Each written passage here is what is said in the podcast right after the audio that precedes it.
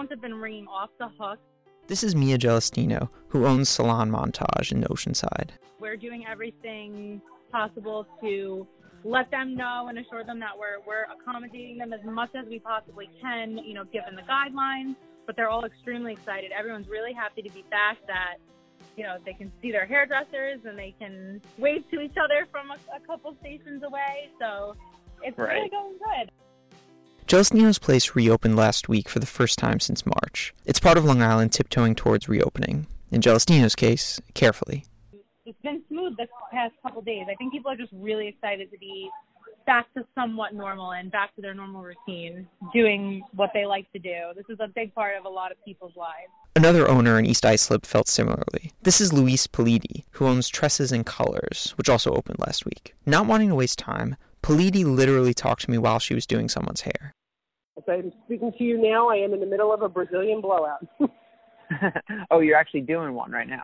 I'm actually doing one right now. To be honest, I didn't know what a Brazilian blowout was. A Brazilian blowout is a smoothing treatment. So what it does is it takes frizzy hair, about 75% of it, and it calms it down. So it makes your hair much more manageable. Politi said her customers are excited to have her fix their hair. They're they're ecstatic. Yes, they are ecstatic. She says it's obvious from her customers. Oh God, yeah. Every woman that sat in my chair is like, you have no idea how happy I am to see you.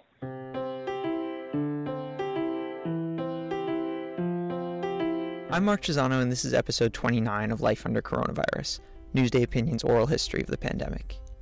It's been a long couple of months in quarantine or close to it, and you can measure that time in people's hair. No surprise that hairdressers, which are now allowed to reopen, are seeing excited patrons.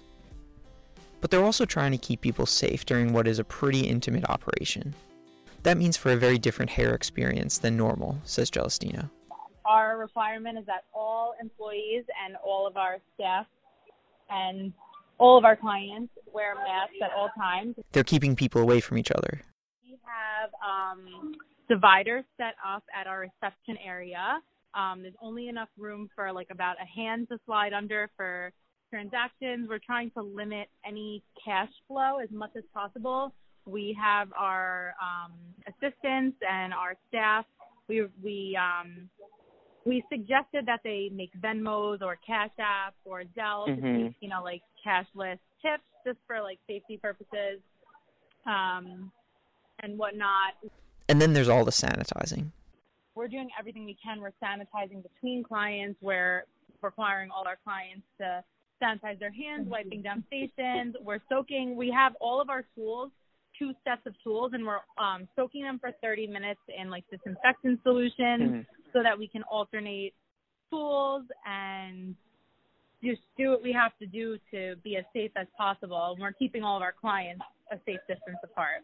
Right, For us, right. we're you know we're at our normal distance away, but with all the protective equipment in between us, I'm I'm feeling pretty good that we're we're safe. I'm confident. Politi at Tresses and Colors is taking lots of precautions too. Well, everything is a safety precaution. Every client that comes in has to be temperature checked. They have to fill out um, paperwork, you know, just asking them different questions. Have you been in contact with anybody sick? Do you have any symptoms? Um, probably like six or seven questions they have to fill out. There's a cost to all the new equipment and changes. It's very taxing, especially on small business. I mean, we had to pay all these additional funds to buy masks, to buy PPE, to buy extra sanitizers. I mean, there was so much cost involved that all small hair salons had shelled out probably thousands of dollars. The look of the place is extremely different. For one thing, there are no magazines at Tresses and Colors. Like it, it, it's kind of like we're functioning at. I- I don't even know. Like I don't even have a word of what we're functioning at. Yeah. It's sort of like a hospital environment where you get your hair done. Wow.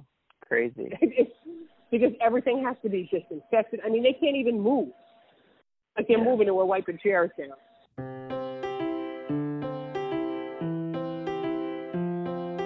Despite the strange new atmosphere, people are still coming to take care of their hair.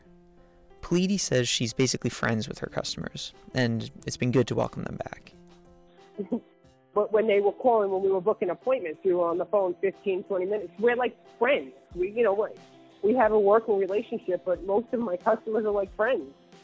She's seen some crazy hair stories and really saved some people from hair emergencies, even pre coronavirus. I had somebody somebody fill their hair in with a magic marker to cover their gray. Wow. Mhm. And what what happened then? Did that does that mess up your hair?